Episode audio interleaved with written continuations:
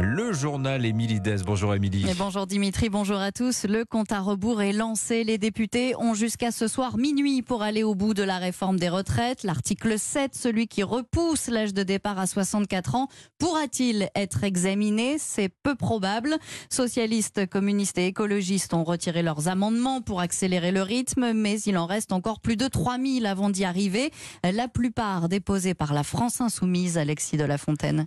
Oui, c'est la journée de tous les possibles aujourd'hui à l'Assemblée nationale. Si les insoumis retirent tous leurs amendements d'un coup, on arrive à l'article 7 en moins de deux heures, explique un député socialiste. Jusqu'au dernier moment, la France insoumise veut donc mettre la pression sur la majorité en restant le maître des horloges. Mais surtout, les camarades de Jean-Luc Mélenchon peuvent surprendre le gouvernement au moment le plus opportun pour eux et essayer de faire basculer le vote sur l'article 7. La France insoumise attend donc la dernière minute pour jouer sa carte maître car le vote est incertain, Alexis de la Fontaine. En effet, le vote se joue à quelques voix près, affirme le socialiste Philippe Brun. La majorité présidentielle ne sera pas présente à 100% dans l'hémicycle et leurs alliés de droite seront en partie dans leur circonscription, très loin du Palais Bourbon, contrairement au Rassemblement national, souvent au complet, et aux députés de gauche rapidement mobilisables, car souvent élus proches de Paris. Ce vote incertain effraie donc la Macronie, mais également la France insoumise. Si leurs calculs sont faux, l'article 7 sera adopté. Merci Alexis. Alexis de la Du service politique d'Europe 1. La bataille à l'Assemblée nationale, la guerre en Ukraine, nous y partons tout de suite. Ceux qui choisissent de rester à Bakhmut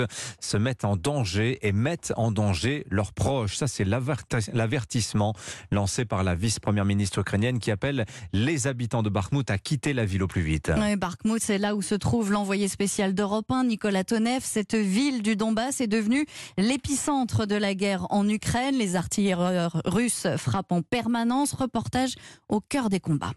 Oh là là C'est là que ça brûle.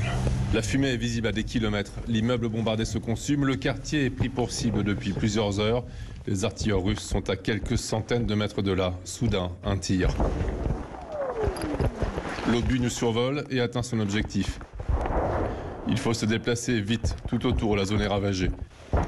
Et sous le feu en permanence. Des voix, j'entends des voix. Je vais vers elle. Ça va, On se cache dans la cave avec les autres compagnons. Avec le tir, on est sorti voir ce qui se passait. Quelle catastrophe. La catastrophe, cette femme en voiture déchiquetée par les éclats d'obus. Oh la vache. Il reste plus rien. Horrible. Pas le temps de s'émouvoir, l'artillerie pilonne toujours la zone. Il faut partir vite. Ces tirs, cet enfer, c'est beaucoup, mais ce n'est que le début de l'effort final des Russes pour s'emparer de la ville. À Barmout, Nicolas Tonev, Europe 1. Nicolas Tonev, accompagné de son fixeur Sergei Chestak. La guerre en Ukraine, qui sera aujourd'hui au cœur du sommet de la sécurité européenne, c'est à Munich en Allemagne. À quelques jours seulement du premier anniversaire de l'invasion russe, les Occidentaux vont réaffirmer leur soutien à l'Ukraine. Emmanuel Macron prendra la parole. Le président français qui a changé de discours, William Molinier. Il est loin le temps où il appelait à ne pas humilier la Russie. Oui, selon l'Elysée, Emmanuel Macron évoquera dans son discours les moyens d'assurer la défaite de la Russie, positionnement français qui n'avait jamais été aussi clairement affirmé. Le chef de l'État, qui s'était attiré les foudres de certains pays européens, notamment à l'Est, souhaite désormais sans ambiguïté la victoire des Ukrainiens à un moment où sur le champ de bataille, la manœuvre risque de tourner rapidement à l'avantage de Moscou.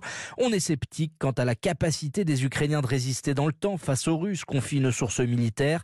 Le Kremlin a su régénérer rapidement ses forces quand Kiev se démenait pour obtenir des chars et de l'armement lourd auprès des Occidentaux. Les chars promis tardent à arriver jusqu'à la ligne de front. J'espère que le moment ukrainien n'est pas passé, poursuit ce haut gradé.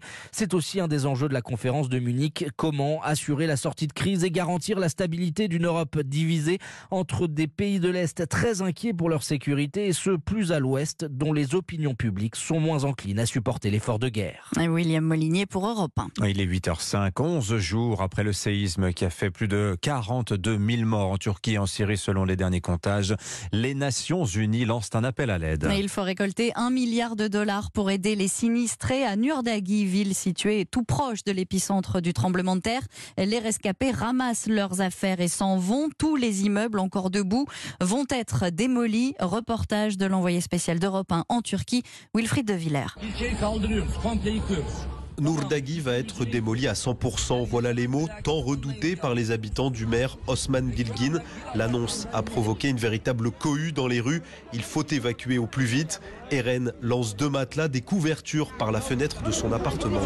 On essaye de récupérer le plus de choses possible. Je sais que c'est risqué de retourner dans notre appartement, mais nous n'avons pas le choix. Tous nos souvenirs, toute notre vie est ici. Ce qu'on veut désormais, c'est essayer de construire une nouvelle vie loin d'ici. Impossible de rester tant les édifices menacent de s'effondrer. La moitié de la ville est déjà en ruine. Quelques rues plus loin, Roumeissa charge une machine à laver dans sa fourgonnette. On a tout jeté du quatrième étage. Toutes nos affaires sont rassemblées. Il faut encore que l'on aide notre famille à partir. Et on ne reviendra jamais ici. Nous ne sommes plus en sécurité. Direction Ankara. Quant à ceux qui n'ont nulle part où aller, des centaines de tentes ont été installées provisoirement à l'extérieur de la ville. Nourdagui, Wilfried de Villers, Europe 1. Près de deux semaines après le séisme, des miracles sont encore possibles. Hier, une adolescente de 17 ans et une jeune femme d'une vingtaine d'années ont été sorties vivantes des décombres. Pierre Palmade, fixé sur son sort dans la journée. La garde à vue de l'humoriste va prendre fin dans les prochaines heures. Entendu au centre hospitalier de Melun, Pierre Palmade dit n'avoir que peu de souvenirs de l'accident. À l'issue de sa garde à vue, le parquet aura deux options. Soit ouvrir une information judiciaire, soit poursuivre l'enquête. Mais une garde à vue, comment ça se passe? C'est le tuto de la rédaction de d'Europe 1 signé Thibaut eh bien, dans le cas de Pierre Palmade, sa garde à vue se déroule dans une chambre de l'hôpital de Melun, surveillée par des policiers 24 heures sur 24, interrogé depuis son lit d'hôpital car jugé toujours trop faible par les médecins. Mais habituellement, cela se déroule dans un commissariat. Le gardé à vue est maintenu en cellule, sans droit de visite pendant 24 ou 48 heures selon l'infraction qui lui est reprochée. Dès le début, l'officier de police judiciaire doit rappeler au gardé à vue ses droits. Il peut dormir, manger, être examiné par un médecin, prévenir un proche ou son employeur, par exemple. Personne est auditionnée en présence ou non d'un avocat et peut refuser de répondre aux questions. C'est une façon d'empêcher un suspect de s'enfuir, de rentrer en contact avec des complices et toute pression sur des témoins et des victimes. Euh, Thibaut. Le tuto de la rédaction d'Europe 1. La notice de l'info tous les matins dans votre journal de 8 heures. Ça, c'est le rêve de tous les Français. Qui n'en a pas rêvé Toucher le jackpot. Eh bien, chaque salarié actionnaire de l'entreprise La Redoute va ainsi recevoir près de 100 000 euros. Un joli retour sur investissement grâce au rachat de l'entreprise par les Galeries Lafayette. Il y a 10 ans, ces salariés étaient devenus actionnaires via un fonds commun de placement d'entreprise. Aujourd'hui, ils en tirent les bénéfices. Reportage du correspondant Europe dans les Hauts-de-France, Lionel Gougelot. Quand la redoute est reprise en 2014 par deux anciens cadres, le géant de la vente par correspondance est au bord du gouffre. Les dirigeants lancent alors un vaste plan de modernisation axé sur le numérique et créent dans le même temps le premier fonds commun de placement d'entreprises en France. 1500 salariés relèvent le pari en achetant chacun entre 100 et 160 euros d'actions, comme Michel Taoui, cadre du service financier. Il faut le voir qu'au départ, on parle d'une société qui n'est pas du tout rentable et qui a tout à transformer. Personne ne croit en nous, mais on va montrer le contraire. C'est très français ça. Aujourd'hui, la redoute est valorisé à 1 milliard d'euros et en rachetant l'entreprise, les Galeries Lafayette ont donc distribué 100 millions d'euros aux salariés actionnaires, 100 000 euros par personne, une juste récompense selon Michel Taoui. Les collaborateurs, ils ont produit de la valeur et ils sont récompensés de cette valeur hein, pendant 10 ans, hein, faut pas l'oublier. Hein. Ils ont ramé, ils sont passés par des hauts, par des bas. C'est pas linéaire, c'est transformation. Donc euh, il y a eu des frayeurs, il y a eu voilà des émotions tout au long de cette aventure. 100 000 euros immédiatement disponibles pour tous ces salariés plutôt visionnaires. Lionel Gougelot pour Europe 1. Les vendredis thématiques de la rédaction d'Europe 1. Question ce matin, est-ce que tout le monde peut réussir? On va en parler euh, tout à l'heure à 8h40 avec le sociologue euh, Gérald Bronner, auteur d'un ouvrage au titre évocaté qui, qui nous évoque des choses, les origines.